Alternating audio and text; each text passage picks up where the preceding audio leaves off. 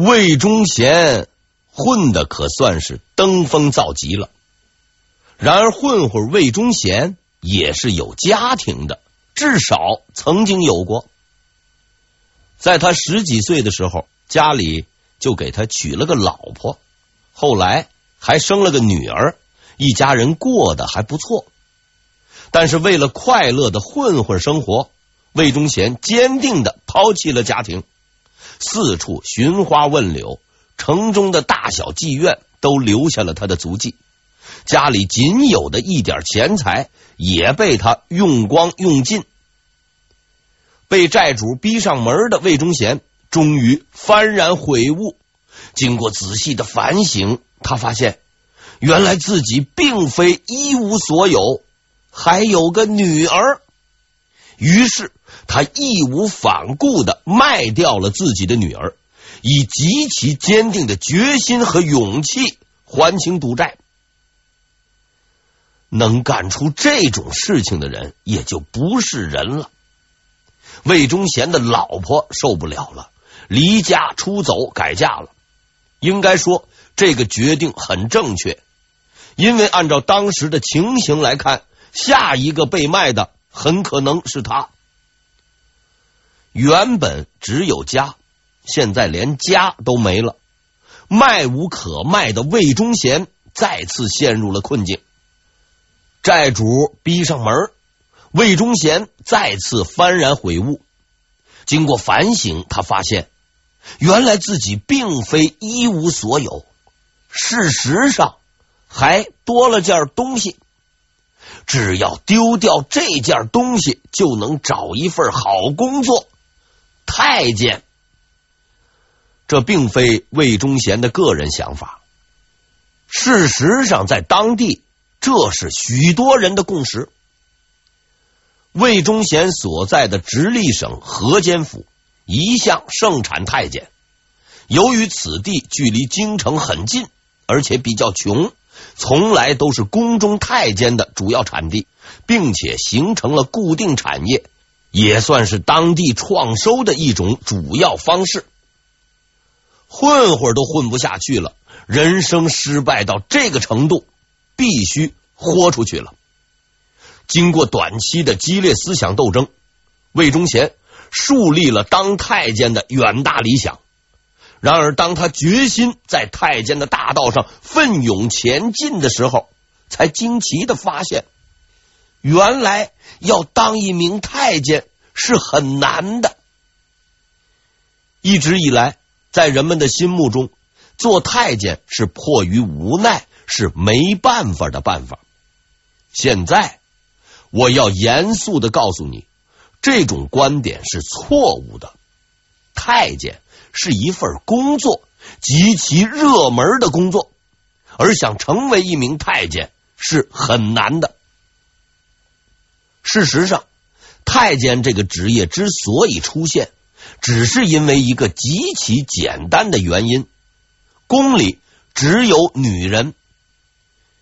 由于老婆太多，忙不过来，为保证皇帝陛下不戴绿帽子，哎，这是很有可能的。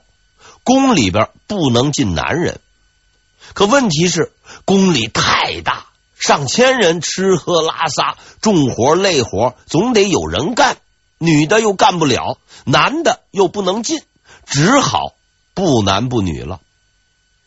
换句话说，太监。其实就是进城干活的劳工，唯一不同的是，他们的工作地点是皇宫。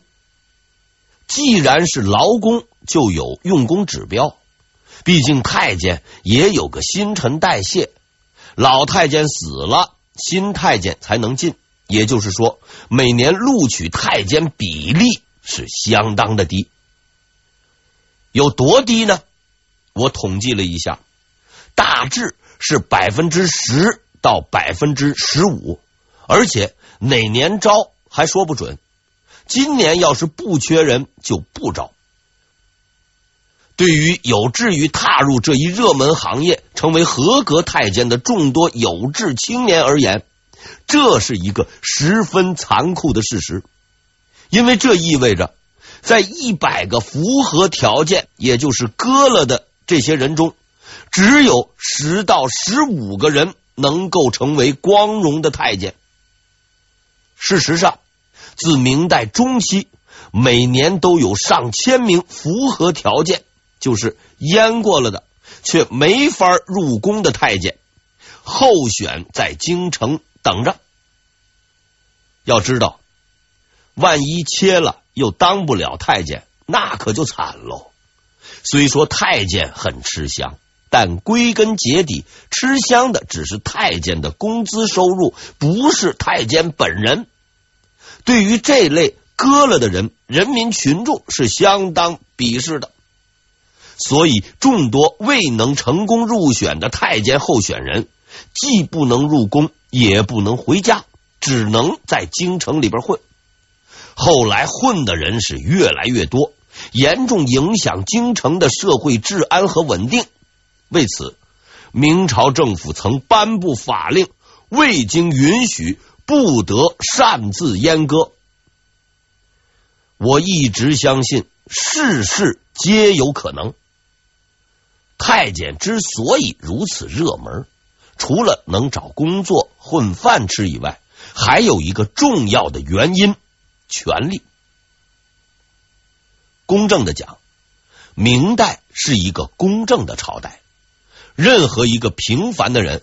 哪怕是八辈子农民，全家只有一条裤子，只要出个能读书的，就能当官，就能进入朝廷，最终掌控无数人的命运。唯一的问题在于，这条道路虽公正，却不平坦，因为平凡的人是很多的，且大都不安分。要想金榜题名、考中进士，走着上去那是不行的，一般都得踩着上去，踩着那些被你淘汰的人。明朝的进士三年考一回，每回录取的名额平均一百多人，也就是说，平均每年能进入朝廷看见皇帝大人尊荣的只有三四十人，而决定所有人命运的。只是那张白纸和几道考试的题目，同一张纸，同一道题目，同一个地方，不同的人，不同的脑袋，不同的手，能否出人头地，只能靠你自己，靠你那非凡的智力、领悟力，以及你那必定能够超越常人、必定与众不同的信念。所以我一直认为。科举制度是一种杰出的科学的人才选拔制度，他杜绝了自东汉以来腐败不堪的门阀制度，最大的保证了人才的选拔。虽然它并不完美，却亦无法取代。当然，事情到这里还没有结束，因为当你考上了进士，脱离了科举体系，就会发现。自己进入了另一个全新的体系——文官体系。在那个体系里边，你只是微不足道的一员，还要熬资历、干工作、斗智斗勇。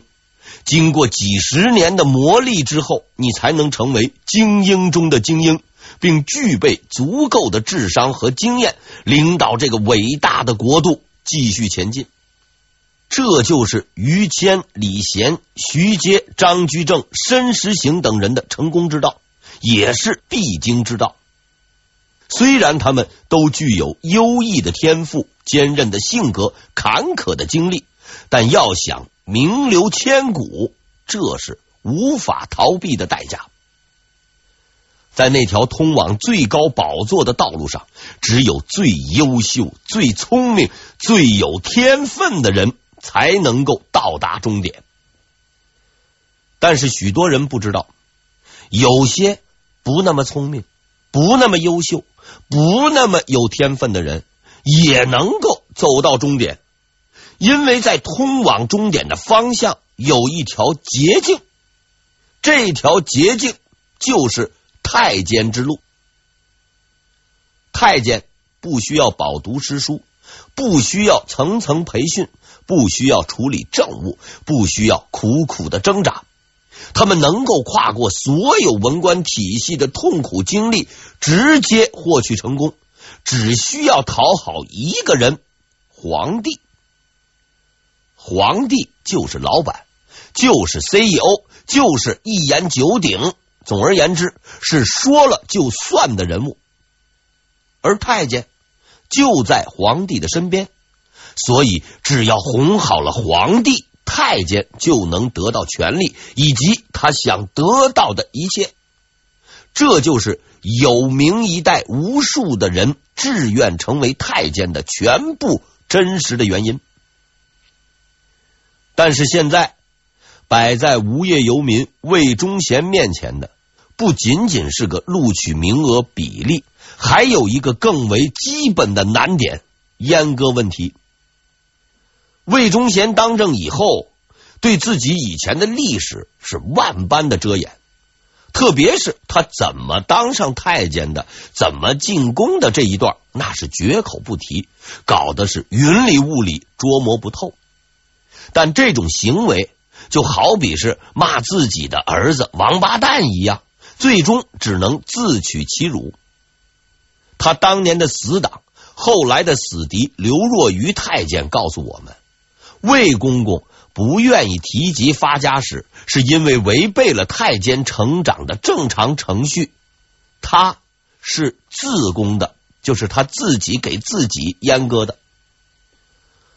我一直相信东方不败是这个世界上最伟大、最杰出，也最有可能的自宫者。这绝不仅仅因为他的自宫。绝无混饭吃、找工作的目的，而是为了中华武学的发展。真正的原因在于，当我考证了太监阉割的全过程以后，才不禁由衷感叹：自宫不仅需要勇气，没准还真得要点功夫。阉割的技术，很多人不知道。其实，阉割是个技术工作。想一想就明白了，从人身上割点东西下来，还是重要部位，稍有不慎，命就没了。很多年以来，干这行的都是家族产业，代代相传，以割人为业，其中水平最高的还能承包官方业务，获得官方认证。一般这种档次的，不但技术高。能达到庖丁解人的地步，快速切除，还有配套医治伤口、消毒处理，很有服务意识。所以说，东方不败能在完全外行的情况下完成这一复杂的手术，且毫无后遗症，至少我没看出来。没有几十年的内功修养，估计是白扯。魏忠贤呢，不是武林高手。不算电影电视里，要他自我解决，实在是勉为其难。于是只好寻到上述专业机构找人帮忙。可是到了地方一问，才知道人家服务是好，收费也很高，割一个得四五两银子。我估算了一下，合人民币大概就是三四千块钱。这可就。为难魏公公了，身上要有这么多钱，早拿去赌博翻本，哪犯得着干这个呀？割还是不割？这不是一个问题，问题是没钱。但现实摆在眼前，不找工作是不行了。于是魏公公心一横，自己动手，前程无忧。果不其然，业余的赶不上专业的。手术的后遗症十分严重，出血不止。幸亏好心人路过，帮他止了血。成功自宫以后，魏忠贤决定去报名。可刚到报名处，问清楚录取条件，当时就晕了。事情是这样的：宫里招太监是有年龄要求的，因为小孩进宫好管，也好教。可是魏忠贤同志自己扳着指头一算，今年芳龄已近二十，这可就要了命了。年龄那是个硬指标，跟你一起入宫的都是几岁的孩子，哪个太监愿意带着你这么个五大三粗的小伙子？纯粹是浪费粮食。魏忠贤急了，可是急也没用。招聘规定是公开的，你不去问，还能怪谁呀？可是事到如今，割也割了，又没法找回去啊！再想当混混，没指望了。要知道，混混虽然很混，也瞧不起人妖。宫进不去，家回不去，魏公公就此开始了他的流浪生涯。具体情况他本人不说，所以我也没法同情他一下。但据说是过得很惨，到后来只能以讨饭为生，偶尔也打打杂工。万历十六年（一五八八年），穷困至极的魏忠贤来到了一户人家的府上，在这里他找到了一份佣人的工作，他的命运在这里改变。一般说来，寻常人家找佣人是不会找阉人的。魏忠贤之所以成功应聘，是因为这户人家的主人也是个阉人。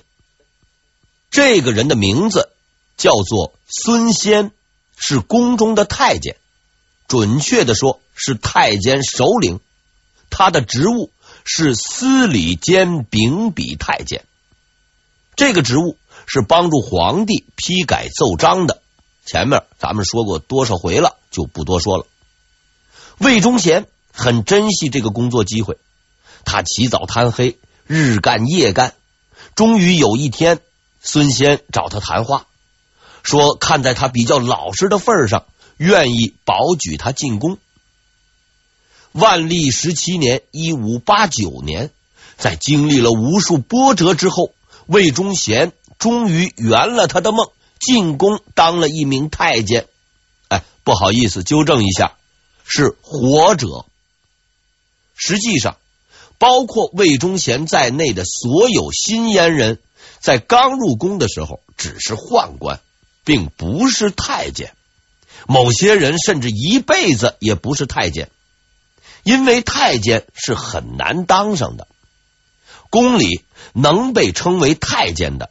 都是宦官的最高领导，太监以下是少监，少监以下是监丞，监丞以下还有常随当差，当差以下就是活者了。那么，为活者的主要工作是什么呢？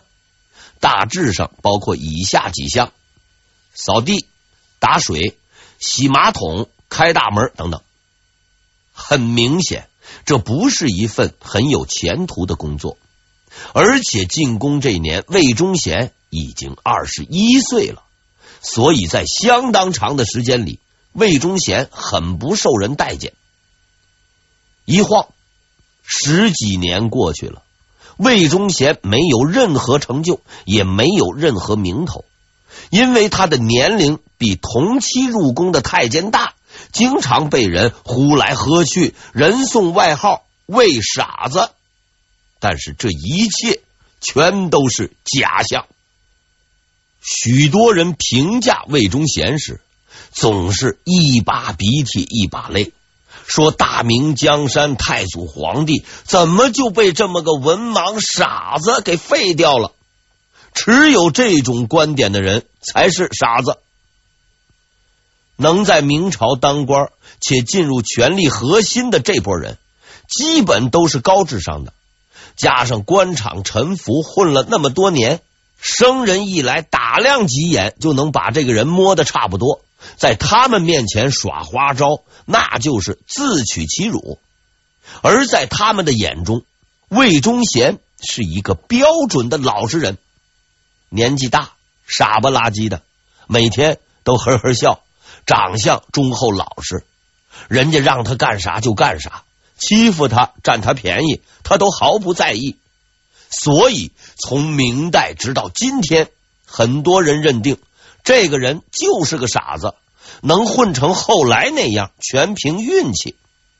这充分说明魏公公实在是威力无穷，在忽悠了明代的无数老狐狸以后，还继续忽悠着现代群众。在我看来，魏忠贤固然是个文盲，却是一个有天赋的文盲。他的这种天赋叫做伪装。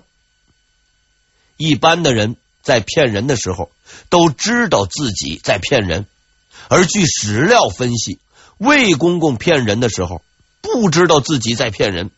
他骗人的态度是极其真诚的，在宫里的十几年里，他就用这种天赋骗过了无数老滑头，并暗中结交了很多朋友。其中一个叫魏昭，这位魏昭也是宫里的太监，对魏忠贤十分欣赏，还帮他找了份工作。这份工作的名字叫做典膳。所谓典膳。就是后宫管伙食的，听起来似乎不怎么样，除了混吃混喝，没什么油水。管伙食固然没什么，可关键在于管谁的伙食。而魏公公的服务对象就是后宫的王才人。这位王才人的名头虽然不响，但他的儿子名气很大，朱由校。正是在那里，魏忠贤第一次遇见了决定他未来命运的两位关键人物朱常洛父子。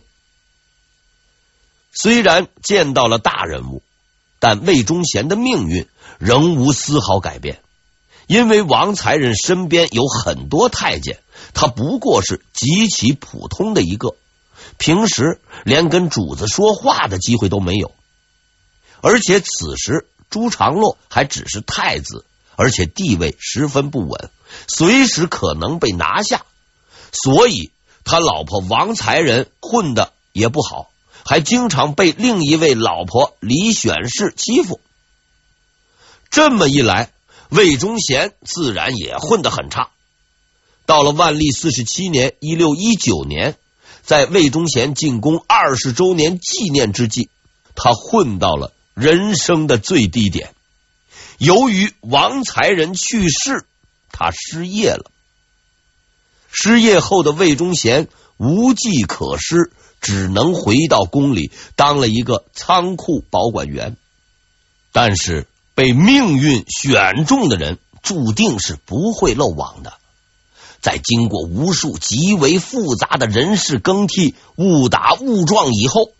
魏忠贤竟然摇身一变，又成了李选侍的太监。正是在这个女人的手下，魏忠贤第一次露出了他的狰狞面目。